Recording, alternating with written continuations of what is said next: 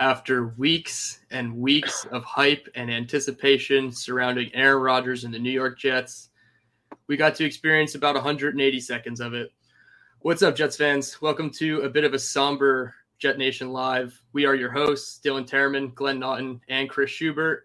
On a Tuesday episode, we had some breaking news, so we do have to share it with you. Glenn already put out a solo video, but now we have the three of us together, so we're going to get our thoughts. We're also going to cover the rest of the game that did happen last night, the thrilling overtime victory against the Buffalo Bills. But first and foremost, Aaron Rodgers, the big storyline, left Achilles, out for the season, four plays into the game, hasn't didn't complete a pass as a New York Jet.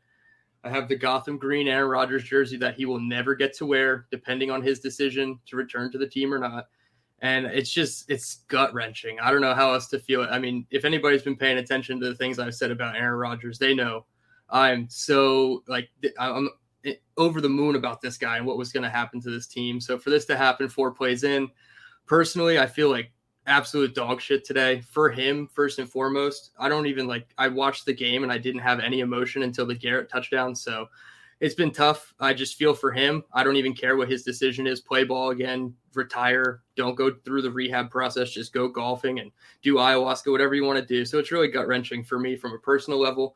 From a Jets level, we'll get into it. Uh, Glenn, what are your thoughts first and foremost? Then we'll get right into it with Chris.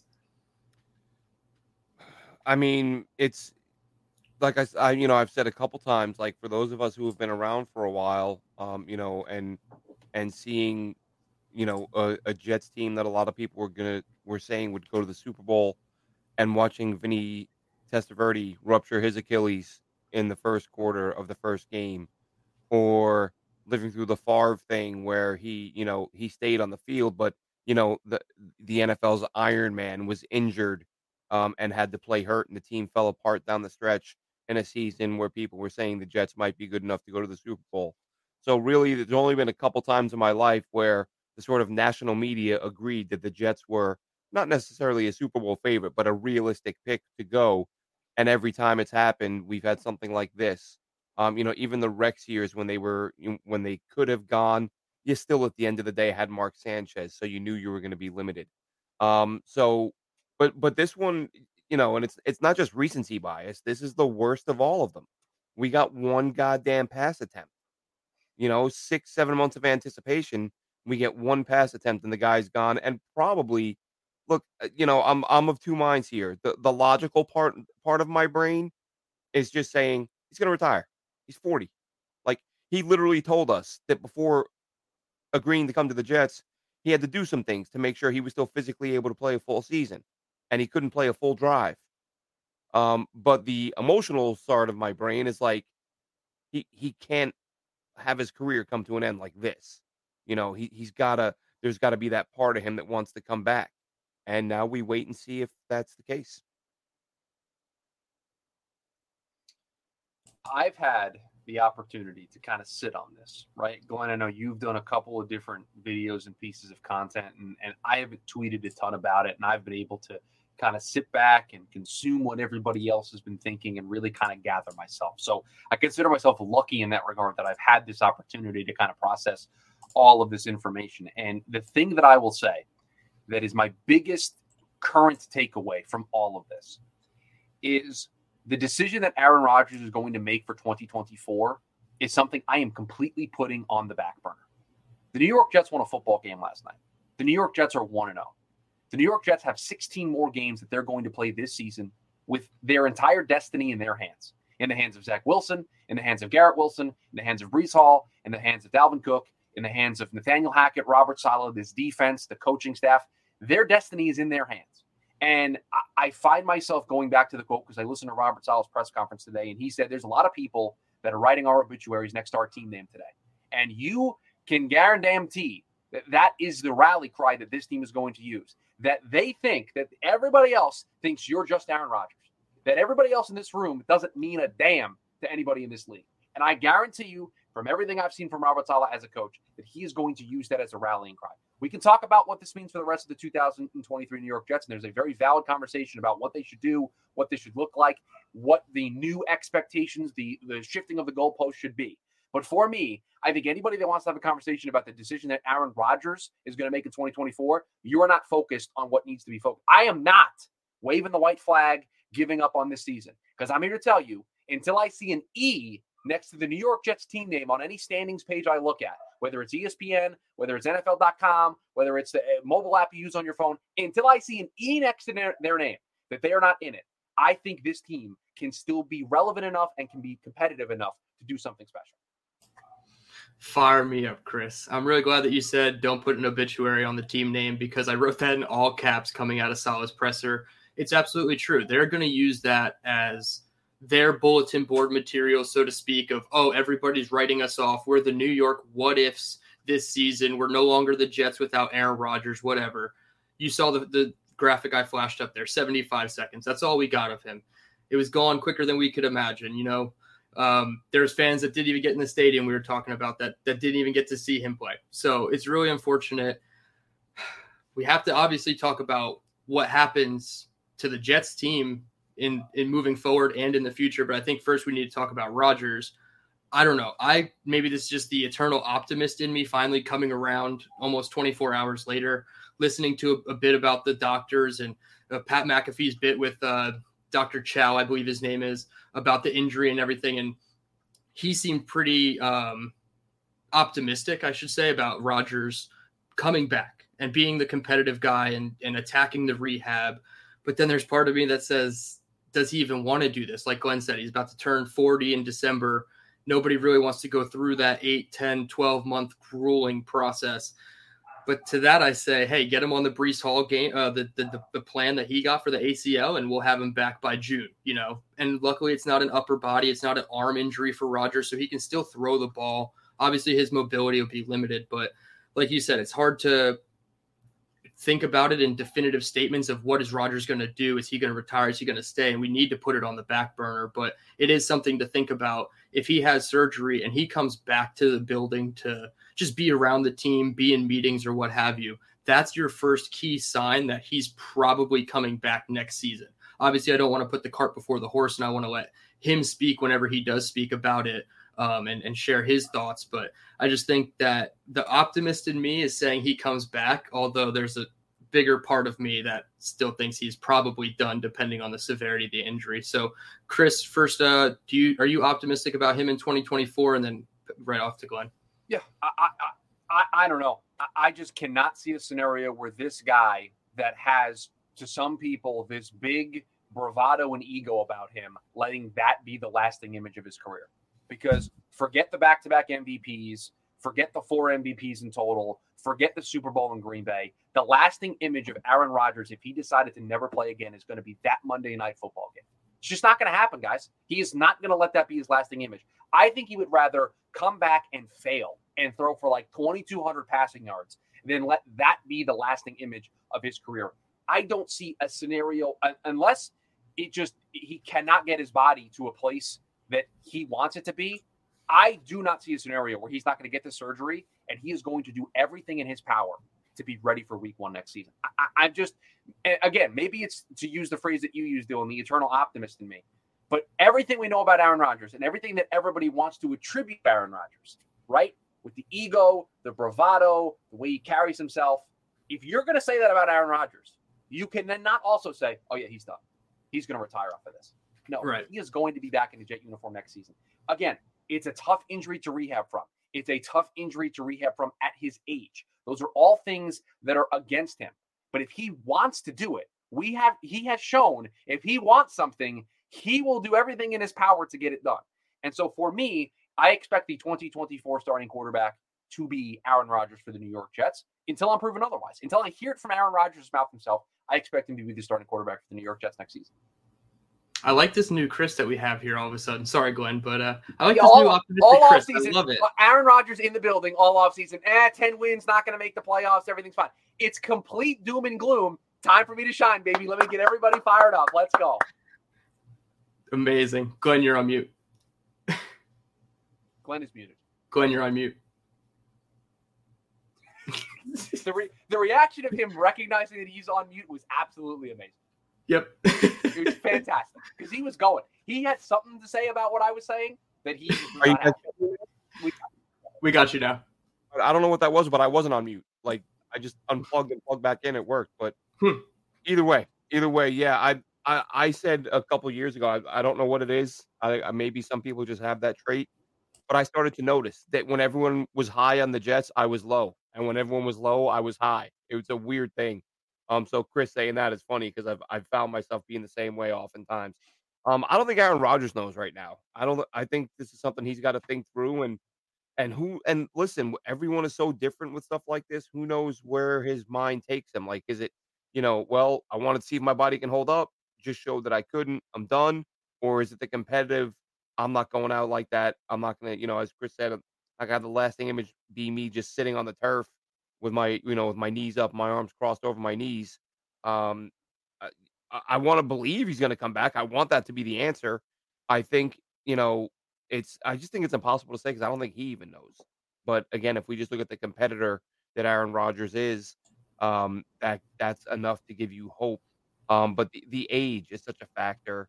Um, but you know, Vinny Vinny was never as good as Rodgers, obviously, but Rodgers you know, part of what makes him special that you know is that mobility, is that that ability to feel pressure and get out of the way, and you know, no, he's not, you know, he's not Lamar Jackson, but he can still move and move well. And if he loses some of that mobility in that aspect of his game, is he going to be the same player? Okay, great, he comes back, but you know, you get an, above average quarterback versus elite, which again with this team can still be good enough. But um, it, it's it's a, it's a question that I don't think he even knows the answer to. Um, so yeah, I mean, I'm not going to guess. I'll just say I, I hope that I hope the answer will be yeah, I'm going to come back because I don't want my I don't want that to be my my final moment on an NFL football field. Yeah, from everything that I've watched or listened to today, Saleh's presser, um, a couple, you know, big news bits like Pat McAfee, a couple ESPN bits. It sounds like he want like they want him to come back. Obviously, everybody wants Aaron Rodgers to come back, but they seem a little bit optimistic. I just go to the body language. If there's a team that I followed closer, like as closely as the Jets, it's the Packers, and it was probably because of Aaron Rodgers. So when I saw his body language after that sack, he threw the ball at the defender. That was the first key. Then they switch the camera angle, and it shows Conklin kind of looking a little worried off to the side in Rodgers' direction. Pans back to Rodgers. He Yeah. gets up, he limps a little bit, which that was Rodgers' competitive spirit, absolutely trying to play harder on that foot and see if he can go. Then he looks over at the sideline, puts his hands on his hips, and just gives a subtle no. And I was like, fuck.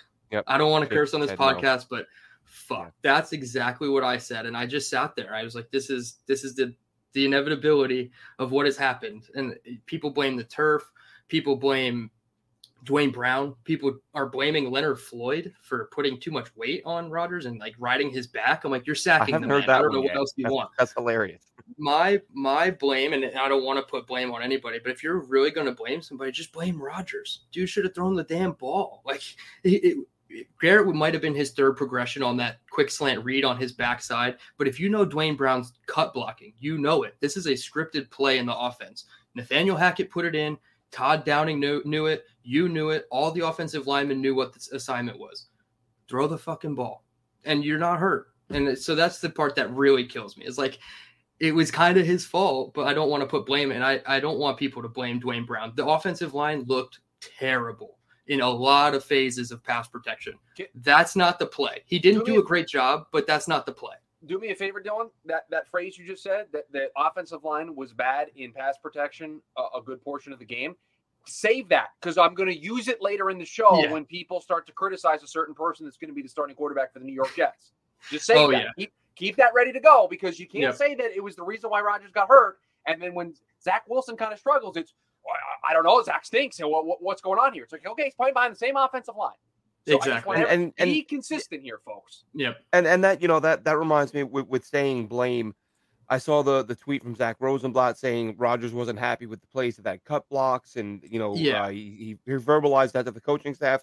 I read that and I'm thinking, did we not just spend like five months reading about how his best friend on the planet is his new offensive coordinator, and they're Yeah. on the same page, and Aaron can audible in and out of anything he wants to, and blah blah. blah. But yet on the first drive, he's just running plays that he doesn't want to run. Like that just seemed weird. And, as Yeah. you said, Dylan, and I said it earlier, um, ball's got to come out, you know. And and Boomer Esiason said it on his show, you know, like The, Just the, if, if it's a cut block, the ball's supposed to be out quickly. You can look at the replay. You can see uh, Garrett Wilson coming right to left over the middle, wide open, wide open. And if Rodgers throws that ball, uh, then we're not having this conversation. Um, Yep. So I don't get blaming it, you know, Duane Brown, blaming anybody. You know, listen, it's a play that happened. Rodgers could have thrown the ball and he didn't. And I would bet, you know, I don't know if this is a thing where he's going to go radio silent until next year training camp, or if he will address the media at some point. Um, and I'd be surprised if he said anything other than, you know what, I got to get that ball out because he should have. Yeah, and I don't play, think. I'm sorry. right? Yeah, I was, no, they, they're- they were playing football, and he got hurt playing Yeah. football.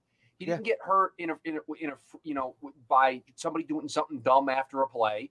They were playing football. It's the defender's job to tackle the quarterback. The quarterback had the ball. He tackled the quarterback. The quarterback got hurt. Like I'm, I'm sorry. I know everyone's looking for somebody Everyone to needs have this, to blame someone for this everything. Exactly. vitriol towards. Yeah. It- Aaron should get the ball out quicker. Duane Brown needs to do a better job of making sure that he actually gets Leonard Floyd. The play, like, there's a lot. The turf, like, yes, there are places to put the blame. They are playing football. When playing sports, injuries happen. It sucks. Like, it, I, I, I don't mean to be this callous about it, but that's just the way it works sometimes. And if you're just gonna just drown yourself in this misery of I gotta find somebody to blame for this, you're not going to be able to see the forest through the trees. You're just not. You've got to be able to compartmentalize and move on. Like I get it. I'm a, I'm as upset as anybody. Right? I was sitting on the couch just staring at the screen, like what is going on. But at some point, you got to pick yourself up, dust yourself off, and say, okay. Like Robert Saleh said to close his press conference, we're on to Dallas. Like that's it. That's the next focus. There's 16 more games. They're not packing it in, so you shouldn't either. Yeah, exactly. And with that, we are going to transition into what is next for the team. Obviously, we've teased it enough. Zach Wilson, he's the guy. Robert Saleh said it himself today. He's going to be the guy. We don't know how long. They said that they're making phone calls. Phone calls are being made to them from agents of free agent quarterbacks. I, I kind of agree with RG3. I don't know if anybody heard him on, I believe, Get Up this morning, but he said it's Zach Wilson or bust. I don't think there's anybody that's available free agency. I mean, maybe via trade, obviously, that can do a better job from Zach Wilson from the standpoint of you know the team, you know the offense, you know this, that, etc. Obviously, there's more talented quarterbacks out there. We watched last night. It wasn't sunshine and rainbows when Zach came in. There was some some bad Zach throws, some good Zach throws. I I still think that you have to let Zach ride. Probably through the bye week, probably a little longer. And at this point, if you're going to get to the bye week and you still have a chance with him, screw it. Keep going with him. If you have Zach Wilson and you're not in it by the bye week, screw it. Keep going with him. You have to figure this out. The kid's in his third year. You have to ex- exercise his fifth year option at the end of the season, yes or no. What what better chance? Right now is your chance. He learned three months behind Rodgers. Hopefully, he you know got that crash course of of Rodgers and how to do everything he can do. It's not going to be perfect, obviously, but my stance is you have to let Zach ride. And I'm by no means a Zach supporter. I thought he had an up and down game last night. You know, he kind of did some good things. The touchdown pass was not at all his, you know, the only good thing I'll say is he threw it with timing, not good accuracy, but Garrett Wilson is not human, so it doesn't really matter. Um, but yeah, Zach Wilson kind of has to be your guy. And I think you can bring in a veteran, maybe a Minshew or somebody. Matt Ryan, I think, is on the the retirement but waiting for a call list. So you can bring in all these guys, but I think you got to just let Zach rip at this point. So Glenn, what are your thoughts on on Zach for this season versus a quarterback? And then we'll go to Chris. Yeah, I think um I think you ride with Zach up until right before the trade deadline. You know, even maybe a little sooner than that. And again, depending on how he looks. I mean, if if even three weeks from now, if he's still a zero touchdown, one interception guy per game guy, and you're just you can't score just like you did last year, I think maybe you have to act with a bit more urgency. But if he's doing what he did last year before he really went downhill, and they're finding ways to win games and he's showing improvement, then stick with him. But you give it up until right before the deadline because, you know, the thing I said is the reason why I don't see a, deal happening now, even if the Jets wanted to make one, not many teams are going to give up a even a decent quarterback after week one. Everyone's technically still in it. You know, what team is going to tell their fan base, yeah, we're trading our quarterback um, and we're 1 and 0 or 0 and 1, or even if it's a backup quarterback, a guy like Gardner Minshew, he's got some value in Indy. However, if you wait till teams are 1 and 4 and 1 and 5 and, you know, 0 and 6, that's when you can say, you know what, our guy only has a year or two left on his deal. We're going to take a pick for him and move him to the Jets. So I think it, it's good. It gives you, you know, I think this is a situation where the trade deadline being pushed back is is perfect for a scenario like this. You can get a better idea of where you are before you say, okay. And again, we've talked before about how the back half of this schedule is not nearly as tough as the front end. So you can say, mm-hmm. all right, you know, we we sort of we limped to three and three or two and four. Uh, you know, a, a nice little win streak will get us right in the playoff picture. Zach's been, you know, not hasn't been good enough. We can go get somebody, or you say, you know what, Zach has been Zach has been good enough. We are in the thick of this, and he is getting better, and let's stick with him and ride it out. There's a lot to unpack with potentially bringing somebody else in, and I see a ton of people uh, in the comments sharing things that are I understand where they're coming from, but I just don't necessarily agree with them. And I'll say this: I think going into the season, we all thought get to the bye week at three and three, even with Aaron Rodgers on the roster. Get to the bye week at three and three. Guys, I almost watched Zach Wilson with a team that's not as good as this team almost beat New England last year. If he could go on one scoring drive and they don't give up a walk-off special teams touchdown, they beat New England, right? I watched this Jets team that was worse than they are this year go into Denver and beat the Denver Broncos. Those are two of the next couple of games they have before the bye week. So there you go. Those are the two games that you're I'm circling and saying win those two, get to three and three. You're probably going to lose to Dallas. You're probably going to lose to Kansas City. You're probably going to lose to Philadelphia. You're probably going to lose those games anyway because it's going to be a tough uphill battle. Maybe you beat Dallas if you have Rodgers. Get to three and three, and you've got a chance. Now here's the problem. Everybody's suggesting, oh, trade for Taylor Heinicke. All right. You don't think Atlanta, after going 1 0, is probably going to want to not have an insurance policy for Desmond Ridder if he goes down? Indianapolis almost beat Jacksonville in week one. Oh, by the way, I, I, I don't know if anybody watched this. Anthony Richardson left the game at one point because he got hurt, and they put in Gardner Minshew. So they're going to keep Gardner Minshew. He's going to stick around. You cannot just call up a team. Andy Dalton in Carolina, all these great examples. I get it. The New York Jets are not in a position to be calling any of these teams because these teams are not going to be willing to give up their insurance policies. Those guys are on their rosters week one now going into week two for a reason because these teams trust those guys in case of an injury. Specifically, in the case of Atlanta, they're 1 and 0. They could potentially win the division. They're in a, they're a team that's good enough to win that division. So when you're looking at this, you're looking at Nick Foles. You're looking at Carson Wentz because you're trying to connect the Joe Douglas thing. You're looking at guys that have a Nathaniel Hackett connection, Blake Bortles. You're looking at Brett Rypien. Those are the types of connections you need to make because one, they're free agents. The Jets just can make a phone call to an agent. And oh, by the way, did you notice that the way it's been kind of referred to as everybody is the Jets are reaching out to free agent quarterbacks? They're not looking at the trade market. They're not going that direction. If there's an option, they'll do it. But again, I just don't think there's a scenario. Now, Tyler Huntley is being mentioned in the chat. He's on Baltimore's practice squad. You could make that that a possibility because they're not using him as their backup. Now, here's the other thing that I'd like to say to everybody. Wait, Josh Johnson's their backup. I'm sorry to cut you off. Yeah, the Tyler Huntley is they re, and he's on their practice squad. It was very weird, and as, as a Tyler Huntley supporter, Damn. it hurts a little bit. It's Pro Bowler Tyler Huntley on a practice squad. It's a little hurtful. Good for Josh Johnson though. I will say this: there is this aura around the idea of getting somebody else in because they got to have somebody better than Zach. Here's what I would ask.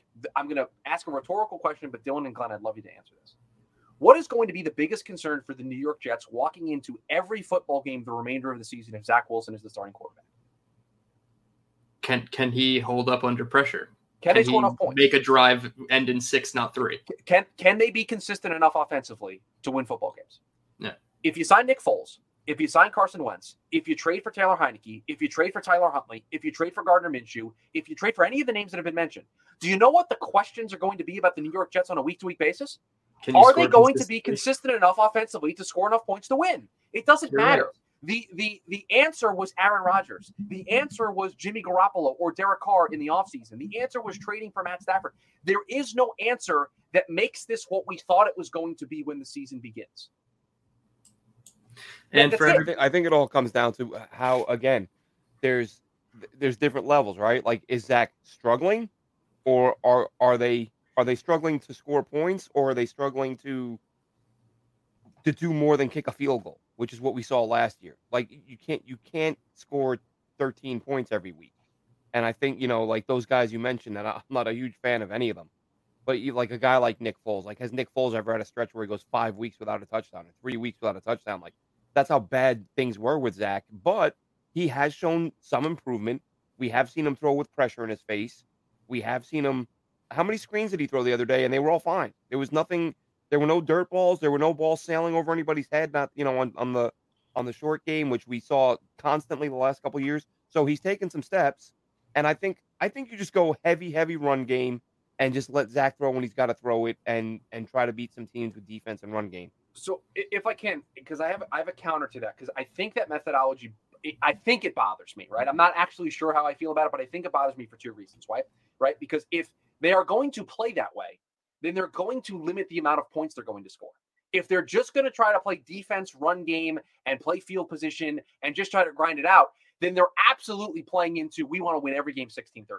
Like that's the way they're going to play. And so for me, and again, it was an emergency situation last night. I'm not going to get on the coaching staff too much, but I will tell you this last night in the fourth quarter of that football game, after you got the fumble, I thought the play calling by Nathaniel Hackett and company in order to put the game on ice was absolutely atrocious.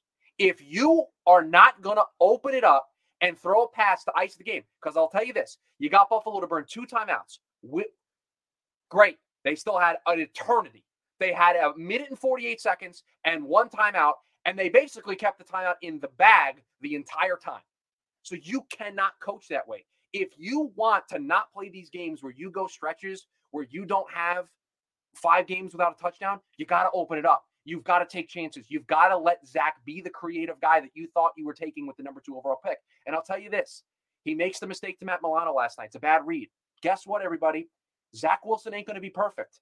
I know everyone wants to get on Zach Wilson. He's going to have games where he turns the ball over. He's not going Aaron Rodgers turns the ball over. Did you watch Josh Allen last night? Guys considered a top three quarterback, turned the ball over four times, should have been a fifth on the, the fumble earlier in the game. Mosley could have been a sixth if CJ Mosley holds on. Right. So, oh, okay. So, guys turn the ball over. Zach Wilson is not yeah. going to go out there and be 25 of 25 for 325 yards, four touchdowns, and no interceptions. That's just not the way football works. Is he making progress?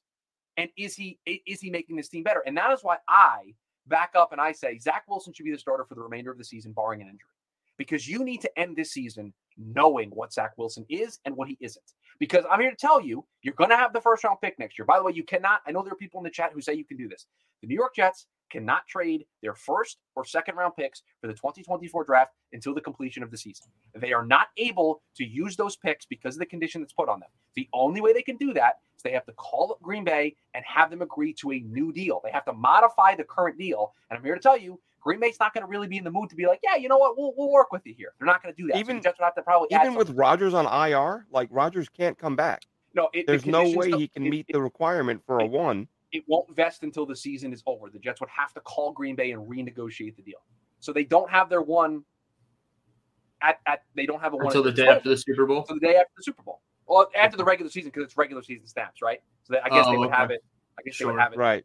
Yeah, I, I, see. I know what you mean, like on paper, but so, I'd be surprised if like, I would. I would have thought really... once he goes on IR, you say, well, that trade is over because it's yeah. by rule he cannot play again, so he's no, not going to hit that that threshold yeah, I for what I read a bunch of people today who said that the Jets do not have the ability to move either of their picks until until that happens.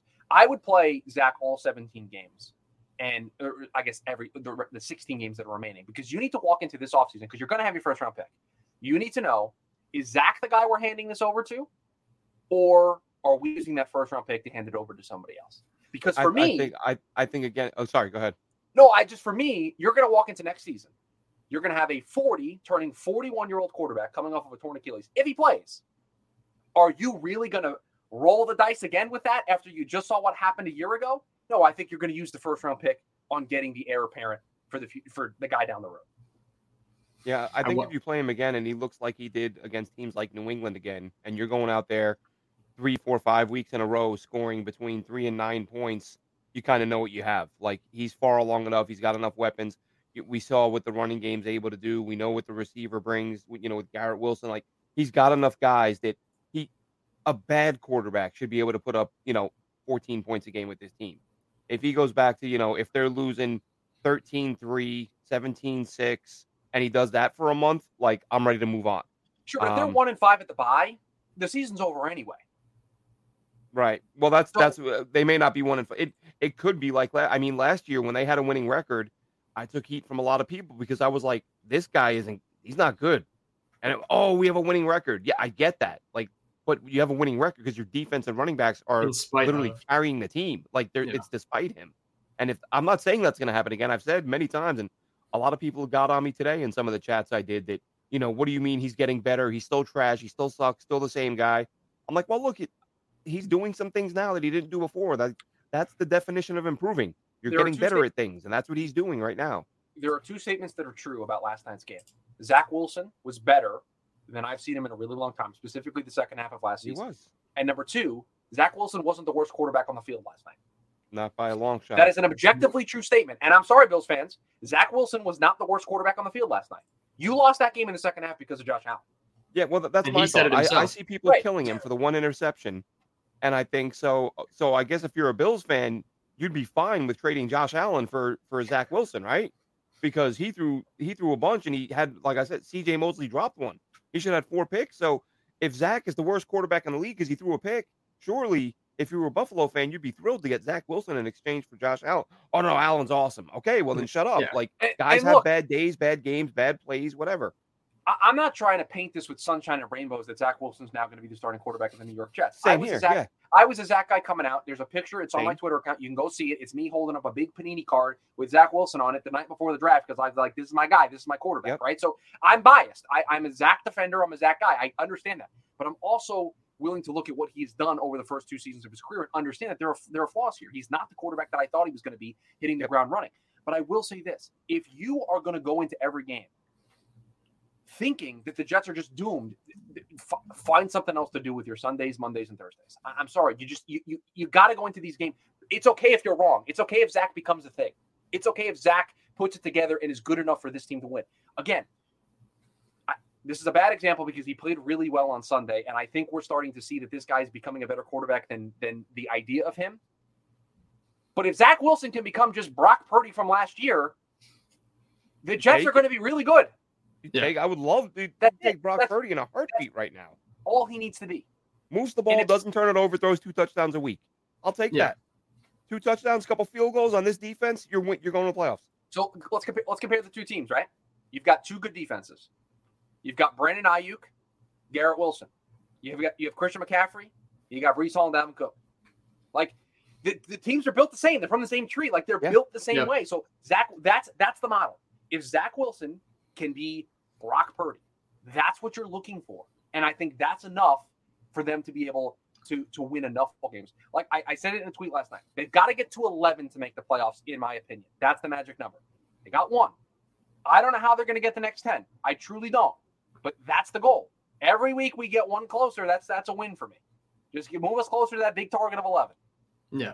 And, and it, obviously, it looks a lot harder now without Aaron Rodgers in the fold. But I haven't put up a gone back. Can you put up a comment? Can you put up Peter's comment about Brock Purdy was good immediately? Bruh, Peters. It's- Oh, it- yeah. It was good immediately. This is Zach's third year. This is delusional. Peter, I, I'm asking you, Chris Schubert to Peter, okay?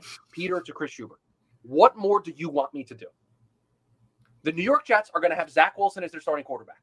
I can either choose to believe that Zach Wilson, with Aaron Rodgers mentoring him in this offense, is going to be able to make marginal enough progress for this team to be good, or I should turn off the microphone, leave the, leave the show, not watch football for the remainder of the season.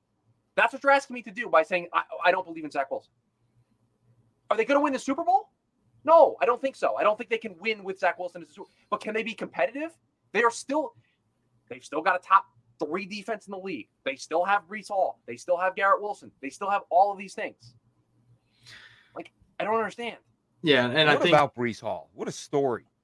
Yeah, it's I didn't mean to cut you off, Dylan, but- No, But remember when I no. said he wasn't a franchise player when we did the roster? I. I know, right? We both look like. I'd like, like to make a change. I'd like to buffoons on that one. Even though he looks like he lost a step, and we'll finish up on Zach Wilson. Even though it looked like he lost a step a little bit, and he's not fully back, he Right. still outruns your, you know, Yeah. not top defenders in terms of speed. So there's just in, incredible to see that 83 yard run. Garrett just block, and we would have had a touchdown. dude, I was I'm watching that. I'm like, what is he doing? He's crazy. still got 35 yards to go. yeah, And you could It's see like you, midfield, and he's celebrating. you could see Breece was kind of running out of gas at that point. And it's like, Garrett, you got to do him a solid here, buddy. Come on, help him Yep. out. Yep. Um, Peter, I agree that you can be critical and be a fan, but what's there? Okay, this is going to be a really tough concept. I understand. What is going? What is there to be critical about about 2023 Zach Wilson? I, I know that's a that's a I'm asking a very big picture question here. What is there to criticize about 2023 Zach Wilson? He came in the game in an impossible spot. The crowd would have been ready to jump all over him if he came into that game and lost. You know yeah. what they didn't do? They didn't jump all over him because Zach Wilson didn't give the game away, which is what you're asking him to do. So for 2023, Zach Wilson, would we all not agree here, one for one for Zach in 2023? And and and I think this week is going to be big because now this isn't coming in cold off the bench like this. He's going to get a week of prep. He knows he's the starter, and they can't. Like I know I said just a few minutes ago, right? Get run, you know, strong run game, defense, let that win. But as you said, and I said the same thing earlier, when you do let him throw it, you got to let him throw it. You got to air it out. Keep everything uh, within 10, 12 yards. And I really, I, I said the same thing you said, Chris, when I said it earlier. I'm willing to accept that. Okay, he came into a game where he he didn't get the reps during the week. Saleh may have said to Hackett, "Look, just don't let this kid lose us the game. We can win this game. Just keep it conservative. Don't turn it over." And that's fine. But that mm-hmm. is not a formula that you can live on all season. Well, so it, you can run it like no. I think back to the old. Remember the Bengals Mark Sanchez game, right? The mm-hmm. playoff game when the Jets ran it like 47 times and they threw it like 15, but there was some downfield throws. Like they let them open it up and, and beat the defense. They've got to let that. They got to take the training wheels off. This, this can't be a regular thing of just everything is within 10 yards of the line.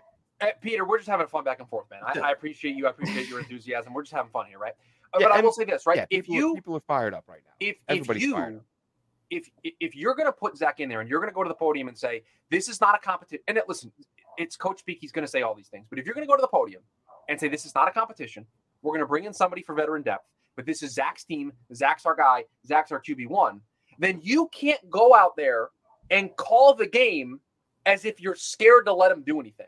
Because if you're scared to let him do anything, then go get somebody else and let Tim Boyle play or yep. let whoever you're going to sign up the street play. If you're going to say to everybody, Zach's our guy, this is Zach's team now, we believe in our quarterback, there is no competition, then you got to all the bag of tricks. I I want the bag of chips to be dumped out on the sideline so that Zach can pick up whatever one he needs. You cannot handcuff him. Yeah, and, and I think for and I haven't gone back and watched everything yet and done my play charting. Um, obviously, I'm a little you know distraught about the whole situation. But can you tell looking, that I haven't talked about the game with anybody yet? Have you? right? You yeah, getting all the emotions out now. I, I, don't know. I looked at the game from Zach Wilson, and I it, two glaringly bad plays. Obviously, the interception was bad because you had two guys wide open in Cook and I believe Conklin wide open, and you still chose the deeper guy in uh, Randall Cobb. And then the play where he drifted back like 20 yards and then threw it into the field of play and it was kind of a 50-50 dirt ball and almost a catch almost an interception type of thing. It was weird but those were the two glaring negatives about him. Everything else was kind of game manager. But like you said chris you can't coach scared. And i felt like that's what happened the second rodgers went down. Maybe I don't want to blame anybody, but maybe Saleh said, Hey, hack, like we got this defense humming. We can win with the defense. Let's just play conservative. 13 personnel like all of the second half is just crazy. I, I, I love our tight ends but 13 personnel that much you were playing scared. And you were definitely playing scared because you had one-on-one with garrett wilson when you were in 13 personnel and you didn't take advantage of it not once so it's really frustrating from that standpoint because you can't coach scared and you're not going to win the 11 games needed to get to the playoffs if you do it that way and the, the, other big takeaway that I had from Zach's performance, and again, was it perfect? No, it, it wasn't. He, he missed some throws. Like it wasn't. It, there was some stuff that just missed, right? And there was some there was some bad. But I will tell you, he did a great job of not taking bad sacks. He did a great job of when he was out of the pocket and he and he made the decision internally. I got to get rid of this ball. He actually got rid of it. We didn't see the New England Patriots thing where he kind of floated it along the sidelines for an interception. So if if the idea with Zach Wilson is the problem is he just makes too many of those little mistakes. He takes a bad sack, he makes a bad throw. Well, guess what? He limited that damage last night. I, I give the two perfect examples was the one sack where he kind of Houdini'd himself out of it so that they could kick the field goal early in the second half, where I was like, please don't take a bad sack. And then he ran around, basically got to midfield, worked his way back, and then threw it away. And then the the play, I think it was a couple drives later, where they were down in the red zone and he rolled himself out to the left. And as he was falling back, just got rid of it and made sure it got out of bounds. Those are things that are important. Those are things that are the improvement. And if he's if he can make those those small steps and start to stack those steps together, or he's consistent for two, three games, like they can lose the game against Dallas and Zach can play well. And that's a good sign for the remainder of the season. Those two things can work together. And so we'll see. I, I, I don't know. I, again, I, I, don't have high expectations. I think this is going to be an uphill battle to make the playoffs. I don't know where they're going to get the nine or 10 wins that they're going to need in order to get to the postseason because I just think this offense is going to be tr- shrunk down over the next couple of weeks. Because it's going to be bad. And, and and I think that's that's coaching scared. We'll see. Um, we'll give them an opportunity to to to, to see. I, I will say this: I am concerned that the primary play caller for the New York Jets is a guy who, in his career, is a primary play caller without Aaron Rodgers. It's not a great, it's not a great resume. It was a concern at the time when they hired Hackett. I brought it up, so this isn't sour grapes. This isn't hindsight. The, the three years he was the coordinator in Jacksonville, he had one good season. He was the Buffalo Bills offensive coordinator, didn't call the plays. And the two years that Rodgers had in Green Bay, where he won the MVP, LaFleur was the primary play caller. So there are some concerns there as well of what this is going to look like. Yeah, I think if there's one position group that I'm worried about coming out of that game, especially offensively, Zach not included, it's the wide receiver position. They were just non-existent. Uh, JES, yeah, that, there's a comment. Did Mecole yeah. Hardman even play? No, I don't know. Like I literally don't know. I'm trying to. Look. I don't think I saw him on the field. I, I think he had to have played a couple snaps. I'm on the defensive snaps one. for PFF, but I think Zach played, Rosenblatt put out the the snap count. I think he played one. One snap. That's not great.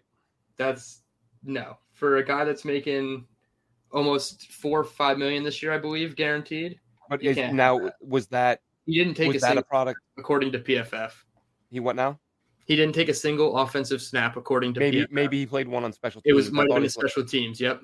Okay, but the thing is, is that him or is that you know because we know Aaron Aaron Rodgers loves his deep shots. But you know, sure. was that game plan or was that the Jets saying, you know what, we're not doing anything that's going to require him tonight because it's all going to be short stuff. They went, they went, but even to have him out there as a decoy, like let him let him run some clear out routes, and it, yeah, ha- having him not play doesn't make sense. They yeah, went twelve and thirteen a ton. I was going to say to your to your point, Chris. Yeah, they did because I'm looking at it. Garrett Wilson played 50 snaps. Conklin, your next highest skill position at 43, who had one more than Lazard, and Uzomah had 30 snaps. So Ruckert had 18. Ruckert? Ruckert had 18, and he probably didn't have 18 all of last season. I so was going to say that was a lot more Jeremy Ruckert than I was expecting to see on Monday Night Football. I was happy because he was out there throwing blocks and creating some space, but it I'll was more what, Jeremy Ruckert than I expected. You know, yeah. m- much bigger fish to fry for this team right now. But watching Jeremy Ruckert, I had the same thought that I had in the preseason. I'm like, wh- why is, why can't he do whatever they're going to ask Nick Bawden to do? I feel like for Bawden's another guy. Would he play two snaps? I think. Um, you know, for a guy who doesn't play much and he's going to be used as a fullback blocker, I feel like Ruckert can do that. But again, much bigger fish to fry. But that's to me, that's like I feel like is a roster spot being used on a guy who probably won't play a ton. Um, so we'll see. Yeah, he played eight snaps. I don't know how many of those. I don't believe any of those were with Rodgers on the field. Um, but that's I thought it was more of like a Rodgers likes the fullback in his offense type of thing. Uh, we have a question in the chat from Mr. Forte. Would you rather him return kicks, him being Mecole Hardman? I think Gipson is good there. Yeah, I think after last night, Gipson, he's returned the touchdown to win the game. So I don't think Mecole Hardman, the kick returner. yeah, I don't think Mecole Hardman is is going to be the starter in any capacity in the return game. Um, but I would like to see him on offense. Maybe the dislocated finger played a, a bit of a factor into that, but they didn't dress Brownlee and Charles yeah. in their inactive list. So you would think if they sat two wide receivers that Hardman would get up, and uh, no, that's not the case. Even Xavier Gipson played one snap on offense, so Mecole Hardman did not play any, and, and, Xavier Gipson did. That's something to monitor going forward. Um, offensive line, we talked about it a little bit. Um, I don't think they're to blame for a lot of things in that game. Aaron Rodgers' injury is not one of them. Um, not holding up for Zach Wilson the rest of the game, that's definitely on their fault. And uh, and Tomlinson did not uh, impress yeah, which, me at all a forty point three offensive grade, and which, and in, which side of the offensive line was the problem last night? Yeah, the left, the left side, absolutely. It certainly yep. wasn't the AVT Mekhi Becton side. No, that side was was very good. And, sh- and you wonder if, Tomlinson, if Tomlinson doesn't get better, he's making a lot of money. Like at some point, do you say, you know, look, we're we're you know, however many games into this thing, and and you're not playing up to par.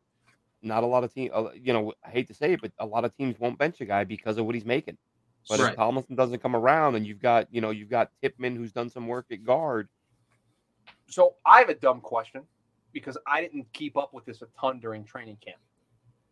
When McGovern was with the ones, right, as the center, Zach was with the twos, right? Was Zach with Tippmann a bunch? I would have I thought later Zach in was with- camp he was because Tippmann started camp with the threes, but eventually went to work with the twos. Because if Laken doesn't play well, I could see that because we talked about this when we could see this occurring. You could make a center change and kick McGovern to left guard.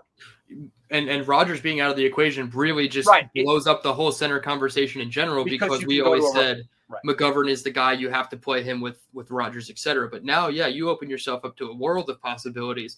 What I thought was weird about Tippmann was, and this is all projection from Cimini, but he projects the inactives every week, and he projected Tippmann to be inactive, and I was like, I don't know, man. Like he's like a really good all around interior player. Like if I know Wes Schweitzer is your backup guard, but I think Tippmann's probably a better backup guard, you know, with better upside, I should say. But yeah, I think the the, the door is wide open if Laken struggles, and he had a really bad false start. He had a, a run block rep where he just fell over.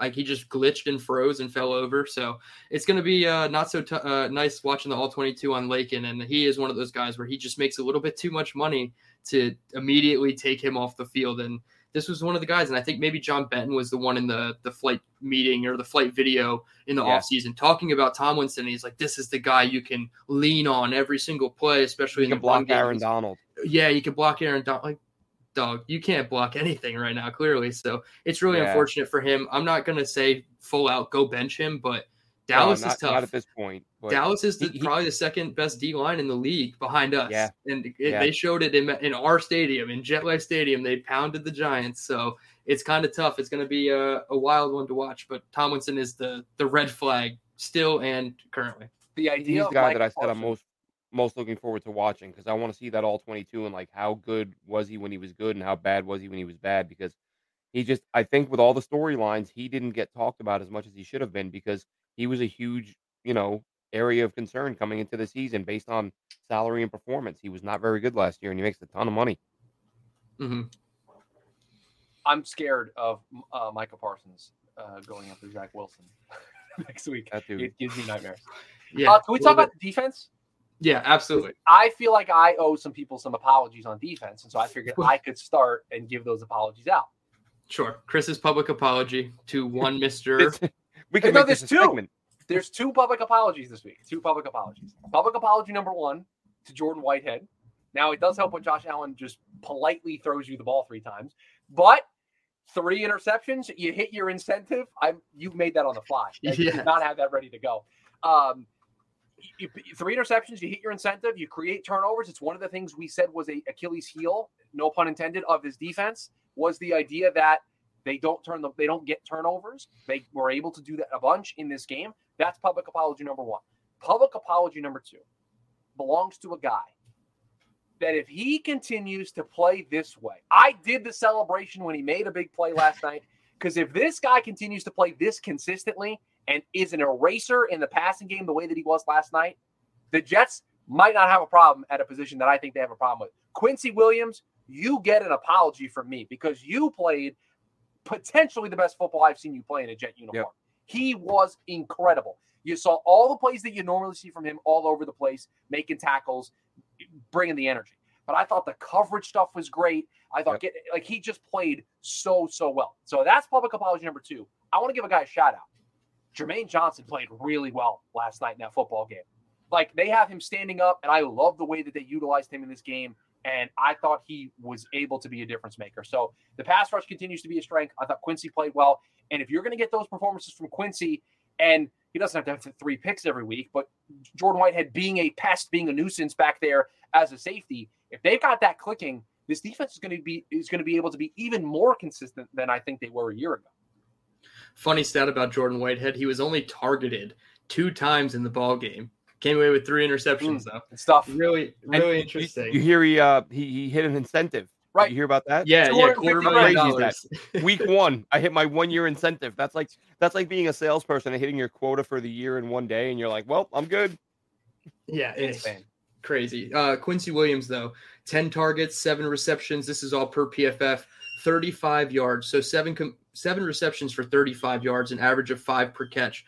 You were catching the ball and getting tackled Yeah, by number kept everything in front of 56. You were not getting an you were not getting a blade of turf or a bead of turf on 56 last night, and he brought the, the energy for sure. It yeah, was- and a lot of people have said it, you know, and I I was thinking it. I was as I was watching it, Chris. You know, you just said it. A lot of people said that may have been his best game as a Jet. He was he was phenomenal, and it's it's great to see. Um, you know, same thing with Whitehead, and you know, I I get you know it's it, it's having a little fun with with saying you know we projected this and they did that. Oh, this guy an apology, but really. Anything we've said on the about these guys, it because I, I commented on this earlier. Jordan Whitehead sent out a tweet clearly upset with people who questioned him during the offseason saying, you know, everyone praising me now. I don't want to hear it. You know, stay away. I, I heard what you said about me in the offseason, blah, blah, blah. Um, but I look at that, I think, well, you kind of were a disappointment last year. Fantastic if you're bouncing back and and you're going to have a, a great season, and may, maybe you finish with six or seven picks this year. But I don't, you know, I, it's not like he was lighting the world on fire last year and people were criticizing him. He had a ton of missed tackles. There were a lot of plays where he was the closest defender on deep balls that he got beat on. Um, but look, when they signed the guy, I was I was I loved the signing. I went I watched like three or four Tampa Bay games. I thought he did a great job. I didn't see him missing a ton of tackles. I didn't see I saw him doing a nice job, you know, coming downhill against screen passes and the short stuff, you know, controlling the box. Like he did some things well, and those things didn't happen last year. So I'm like, did I just, you know, by chance happen to watch three of his best games?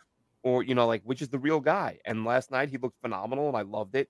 Um, but yeah, it's you know, both these guys both those guys played the best games they've played as a jet. And John Franklin Myers was a monster yeah. you Oh, know, hell yeah. constantly constantly living in the backfield. It was a great effort, and you know, defense was as advertised. One more thing on Quincy, real quick, before we shift gears to whatever else you guys want to talk about. Um, what makes me even more excited with the way Quincy played was it was clear from the get go that the game plan from the Buffalo Bills was quick game, get our tight ends, get our running backs involved, and get the ball to them, let them make a play in space. Right? That was everything was three steps and Josh was getting it out. They were not giving him the time to be able to run around, specifically in the first half. And so it was really impressive to me to see the way the Jets defense, specifically the linebackers, because we talked about that going in, that that was the matchup that we were most concerned about. Those linebackers and safeties covering the tight ends and running backs out of the backfield. And they did a very, very good job with that, especially when it was the game plan of the Bills specifically in the first half. So that gives me a, a lot of confidence moving forward for that group. Yeah, uh, I do have a question here. We have we have to address it. I'm not going to make a ton of excuses, other than it looked like he just lost his best friend on the field and didn't know what to do for the 60 minutes of the game. Sauce Gardner did get kind of abused by uh, Stefon Diggs a little bit. Five targets, four catches for 59 yards. Very unsauce like. Um, he just looked lost out there. Not that's not to say he's going to be a bad player in his second year coming off the defensive rookie of the year. But after the Rodgers injury, it felt like obviously fans felt it, but you have to think some of those players felt it as well. And, and. Sauce in particular, right? Like, yes, I mean, like they're best friends now. Like they did the whole midfield celebration and everything, their handshake. So I'm not making excuses for Sauce. You got to turn it around next week against uh, whoever you're covering, CeeDee Lamb, whoever's Yeah. out there, Michael Gallup. So, uh, but I, I think that was definitely a bad first showing. But I think Diggs is a little weird. Well- Can we talk about Diggs's body language on the field, just staring at people and like, I don't know. He scored the touchdown. He was getting all into it, but like, I don't know, dude. You just you can't close you can't close out. You just can't Yeah. close out games because you're quarterback. So it's just tough that was I disappointed? Yeah, we, we, expect Sauce after what he did in, in his rookie of the year campaign to basically be an eraser out there. Like he Yeah. he's expected to only give up like two catches for six yards. Like that's what the expectation is, and you expect him to go at it with with Diggs and and and play very well. So yeah, am I disappointed? Yeah, of course. Uh, you expect him to play better. The Jets won the football game because of their defense. The Yeah. defense is not just Sauce Gardner. DJ Reed made a big play in overtime to break up a pass that led to the punt that led to the touchdown that wins the game. So, yeah, am I disappointed? Yes. Do I expect that to continue throughout the course of the season? No. He's Sauce Gardner. He's going to be very good. He's going to make the adjustments. And this defense is not just one player, two players. It's a very, very, very, very, very good group, very deep group uh, that I think is going to bounce back from any bad performance that they might have on a week to week basis. Yeah, And and one of the reasons I was looking forward to that all 22, Chris, you and we've said how you know Josh Allen was getting the ball out so quick. I I wonder how much of that was attributed to, you know, Stefon Diggs is generally a big play guy. Like he he makes big plays. They try to take big shots with him. We saw it last year against the Jets. He had the, you know the one big catch early and had several attempts deep down the field. Um, were they just taking the any cushion Sauce was giving him and just hitting him on five and six yard routes? I mean, he didn't he didn't average a ton of yards per. He, he had the one eighteen yarder, um, and then beyond that, he probably averaged seven eight yards a catch. So I think it it may have been a case of is this Sauce giving him a little bit of cushion, and Buffalo saying every time he gives you a, a half a step, we're going to hit you on a quick hitter, and we'll take seven yards, we'll take six yards, and you're not going to get your big chunk plays that you're used to, but we want to get you involved and keep you producing. So we're going to go for like more of an efficient approach and sort of made it a little tougher on Sauce to defend. I'm not saying that's what definitely happened, but that's the feeling I had as I'm watching the game. I, I thought I'm, I'm, I'm seeing Diggs make a lot of catches, but a lot of it is like in front of Sauce, quick hitter, quick, you know, short gain, and that's kind of what they made they made their living with. And and we did we got spoiled with Sauce last year. I said it yesterday on a, a pod that last year he just as a rookie I kept saying he's going to have a week where he doesn't look like that guy. Like he's a rookie. Rookies have hiccups and bad weeks, and he never had one. Um, and he starts this year with a, a st- statistically, you know, not not a day that you expect from him. But I don't know that it, it, it, didn't bother me all that much. To if you're containing a guy and keeping him to eight nine yards a catch, um, for a guy who's probably a 13 or 14 yard a catch guy in a good day, I don't I don't mind that a whole lot. And, yeah, and as it, you said, you won the game. And again, and again, I don't know if it was the game plan going in, but I think throughout the course of the game, the Jets were like, "Sure, you, you go ahead, you pick up those five six yards." Because yeah. do you know what you weren't able to do against the New York Jets? And this is not a surprise considering the, the team that they played, but you weren't able to run the ball effectively against the New York Jets. So right. they, they said, "Okay, you're you're not going to run it against us. So you're going to pick up everything short. We're going to keep everything in front of us. You're not going to beat us over the top." And they didn't have those big plays. The only big plays the Bills did have were these lovely interceptions that Josh Allen threw. 20 plus yards down the field, he was awful. He everything mm-hmm. he threw down the field was was either incomplete or a turnover. So for the Jets, you have to, I think, shift your focus on a week to week basis. Did Sauce give up a stat line that you're like, huh, that's a little weird? Yeah, but the defense played really well. They didn't give up anything that I went, oh, that's just that's a misfire. Like Diggs mm-hmm. caught all that stuff in front, and I was like, okay, like oh, he's gonna get his. Like he's don't forget, he is Stefon Diggs. Like he's a very good wide receiver. That's what I said earlier. I was like, he's yeah. Stefon Diggs. You're gonna right. he's gonna get his catches. Right. And if, gonna... if, they're gonna be a bunch of seven, eight, nine yarders, then I'll take it. Right. Yeah. Exactly. So I, I, this defense is no not a concern. Uh, love what we saw, no. and they're gonna continue to be fine. Uh, Robert Saleh coached them up like it was fine. There were four players on the Jets defense that played every single snap. Sauce Gardner, DJ Reed, the obvious ones. CJ Mosley, the obvious one. Quincy Williams, the fourth one. They played two linebackers on every single play. So kudos to Quincy, but we can't get out of here without talking about younger brother Quinnen Williams.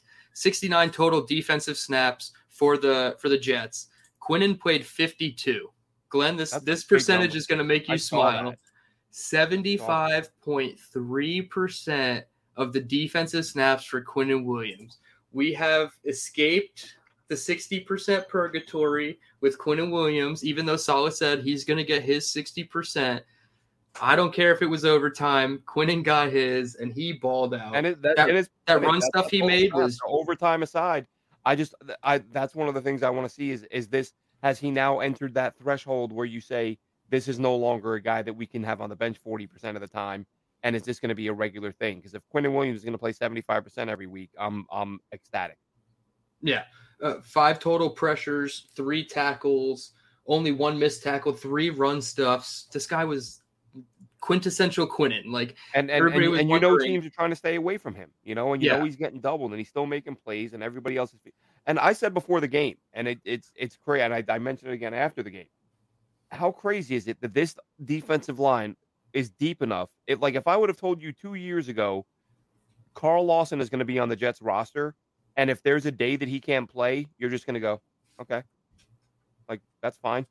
Mm-hmm. We we got like six, seven other guys who can do what he does, so I'm okay with that. And they they didn't really. It, not only did Lawson not play, as we mentioned, McDonald only played a handful of snaps. 13. Like the number yep, in my was, head is 11. How many did he play? 13. I was just about to okay. get to him. He had 13 snaps. 11. Okay. Three were pass rush. Uh, three were run defense. 10 were pass rush. But he ended up with one run stop and one total tackle. So he was out there more than Mecole Hardman.